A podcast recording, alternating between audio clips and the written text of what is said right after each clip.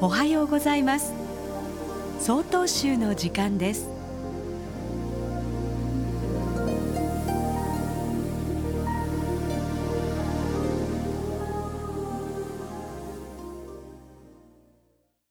おはようございます。美唄市東光寺東松光人です。皆さんは不全なという言葉をご存知でしょうか？この言葉は何にも染まっていない、つまり分け隔てや比較などをせず、どのような考えにもとらわれないことを表します。さて、大本山永平寺では、日頃の生活のすべてを座禅と同じ大切な修行としています。例えば、清掃も多くの修行僧が毎日とても丁寧に細かく行います。蛇口や鏡も水跡一つ残さないように磨き上げ、障子の骨組みから鴨居の上など、普通は目にもつかないところまで一つ一つ拭き上げるのです。私も修行中はなぜ毎日毎日長い時間をかけて見えもしないましてや汚れてもいない場所を掃除するのかと思うことがありました。それは今までの経験から汚れとは何かを決めつけ、汚れているから掃除をするという自分の考え方にとらわれていたからなのです。しかし、すべての物事はもともときれい、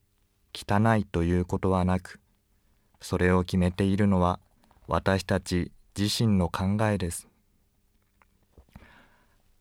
汚れているからきれいにするのではなく、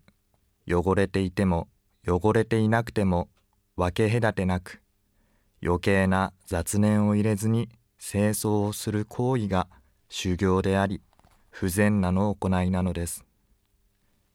また、このことは掃除だけではなく、生活のあらゆる場面で遭遇することです。